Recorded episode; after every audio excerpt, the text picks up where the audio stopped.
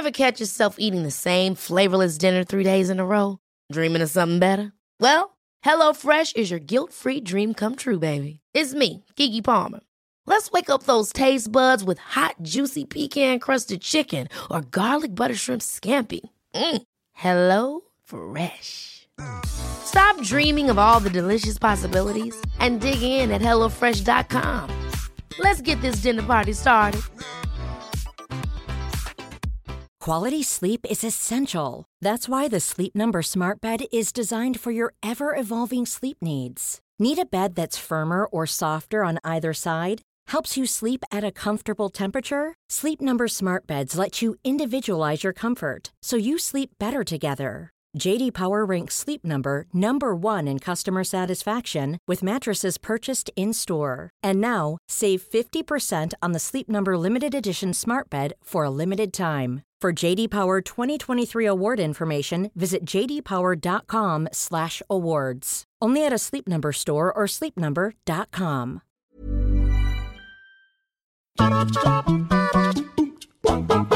The video game boss is something we've all had to deal with in one form or another. The boss comes in all shapes and sizes, and no, not that boss. But what happens when the boss isn't just an overgrown pushover with a few extra hit points? So, from the invulnerable to the testing, the precise to the downright clever, I'm Ben Roy from WhatCulture.com, and this is 10 video game bosses that forced you to play properly. Number 10, Majid Sadiq, Splinter Cell, Blacklist. Stealth games normally drop the ball when it comes to the last boss. Gone is everything the player has learned to this point. All in favour for a climactic set piece which developers can hang their hat on. Well, not when it comes to Splinter Cell Blacklist at least. Blacklist is the black sheep of the series though. Michael Ironside was gone in favour for a younger lead, Eric Johnson, though we didn't know how good we had it. At least this was Sam Fisher in his own game. Tom Clancy's Elite Squad, anyone? But back to the point at hand. It was in the finale where Blacklist had one of its shining moments. Gone were the trademark night vision goggles that we all come to know and love, and about everything else Fisher owned. Sam is at the end of his wits hunting down Sadiq in the snow with only a knife and the shadows to his advantage. And that is it. These are the crucial tools that players should be using in Splinter Cell anyway, because if you rush Sadiq, he'll put you down like a dog and paint the snow red with Sam's blood. This is boss design at its simplest, but somehow it's so damn clever.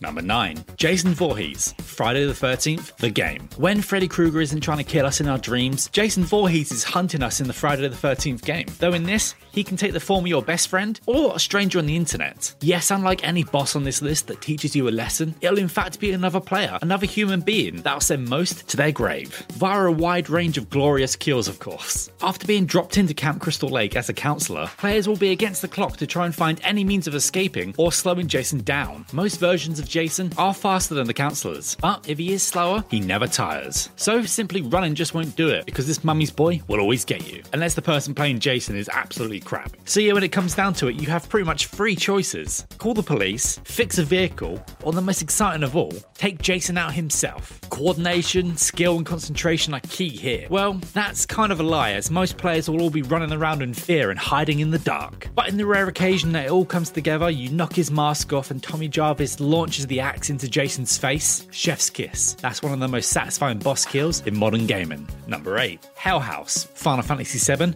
Remake. Hell House was pretty much the catalyst for the entire list, and a source of much pain for me personally. And not for anything bad either, really. The Hell House isn't broken, it just doesn't pull any punches and makes you play the game properly. Up until this point, you can pretty much spam a special attack from a materia, or just constantly button bash until the enemy's dead. But not when it comes to the Hell House, as this house is actually from hell. The only real sane way to beat in this house will be paying attention to the windows and watching the colours change. Yes, you've actually got to switch up materia and make sure you're planning for every occasion. And if you caught this out first time around, then well done to you. But for some other people, they just don't see it and get pummeled again and again. Number 7. AT-AT, Star Wars Battlefront 2015. What would a Star Wars game be without Hoth level? Dating all the way back to Shadows of the Empire and before, players have been saddling up in a snowspeeder and taking on the Galactic Empire for years now. That entire mode was constructed from this iconic sequence. Now we could all live this out in stunning high definition and on a variety of planets. But when it comes down to it, Walker Assault was always best on Hoth. In this mode, it's it's less about going gun ho and working together, as the ground troops need to defend the ones in the air. Taking down an AT-AT can be done by shooting it, but it literally takes the entire match. So if the rebels want to come out of this one winning, they best get their tow cables and harpoons ready. And to this day, this is still a challenge for most players, with only 4.5% achieving this on PlayStation. Number 6. All the bosses. Sekiro. Shadows die twice. This game hates you and wants you to feel pain. Unlike any Souls games before or after this, none demand such dedication from the player. And if many waves of men with big sticks that constantly use unblockable attacks don't hammer it home, then the bosses of this game will. Previous games will at least account for a certain level of variety when it comes to playstyle. They even let the player grind out levels if they're finding it too hard. In Sekiro, however, that is all out the window in favour for one style of play and very little opportunity to choose an enemy or a boss. Fat rolling is out the window, and well, heck, dodging is almost completely useless. So, how does one get through Sekiro without their shadow dying a hundred times? How do you overcome the Owl and Genichiro? Utilize the hell out of the block and parry system. None of them are gonna let you get away with this. You have to block enemies and parry their attacks. That's it. You don't do that, you will die. There is no room for missteps. Trust me on this. Number 5. Jack Baker.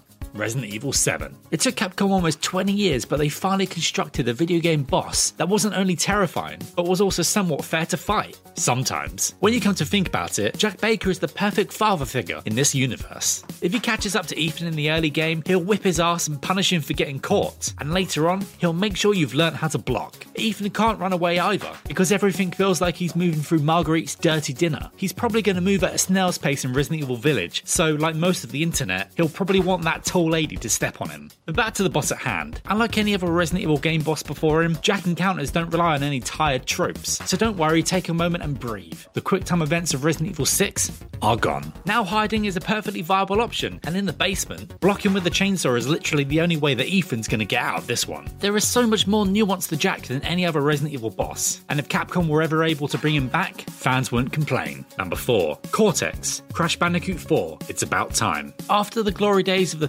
PS1 trilogy, players and fans worldwide were forced to deal with whatever was thrown at them on the PS2. You know, back when Crash was trying to be edgy and went through his tribal tattoo stage, luckily for him, humanity moved on and so could Crash. Thankfully, the Crash remakes also made this a thing of the past. So where does Cortex fit in? Well, apart from being a welcome shake-up to the formula, alongside Dingodile, players are treated to one final fight at the end of the game. First off, bravo if you made it this far because About Time does not pull the punches. What makes the Cortex fight so special though, is the fact that the game takes everything you've used at this point and crams it into one last showdown. All four masks are at play, but at the command of Cortex, which means Crash and Coco are at his mercy. So yes, even those that made it through the grueling Cortex castle have one last hurdle to deal with. Number 3. Xenomorph. Alien Isolation. Whether you class this one as a true boss or not, there's no doubt that the Xenomorph will teach you a lesson. Taking what worked from the Amnesia games, Creative Assembly capitalised on this style and, well, shoved a Xenomorph in it and put you in Amanda Ripley's shoes, as she was in search for her mother, swapping out the Nostromo for the Sevastopol and dropping the pulse rifle for a flamethrower. There was a real emphasis on stealth here. In fact, thanks to the Xenomorph in question, this game was the antithesis of any other game based on the Alien franchise prior. Even on Super Easy, this game doesn't mess around. You can't just run away.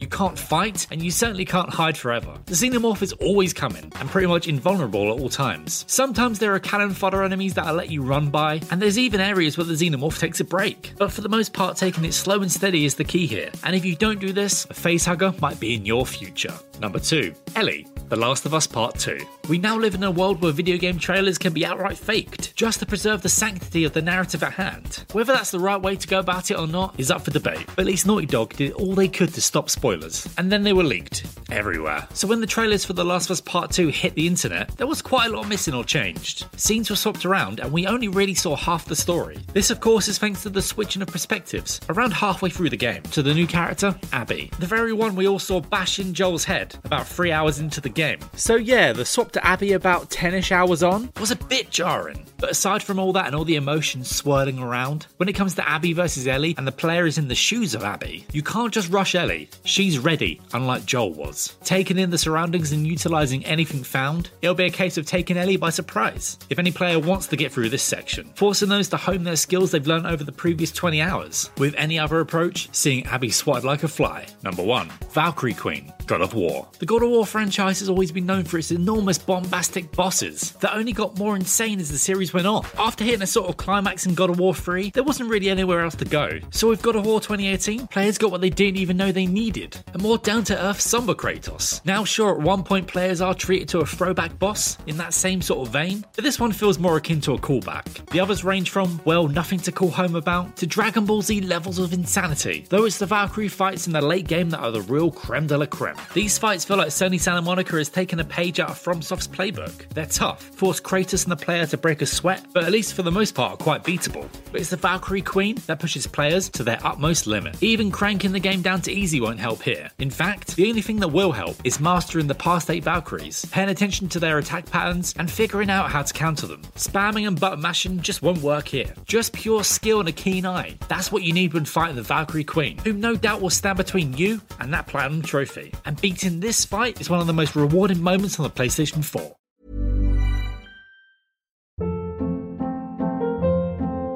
Hold up. What was that? Boring. No flavor. That was as bad as those leftovers you ate all week. Keke Palmer here, and it's time to say hello to something fresh and guilt-free. Hello Fresh. Jazz up dinner with pecan-crusted chicken or garlic butter shrimp scampi. Now that's music to my mouth. Hello Fresh. Let's get this dinner party started. Discover all the delicious possibilities at hellofresh.com.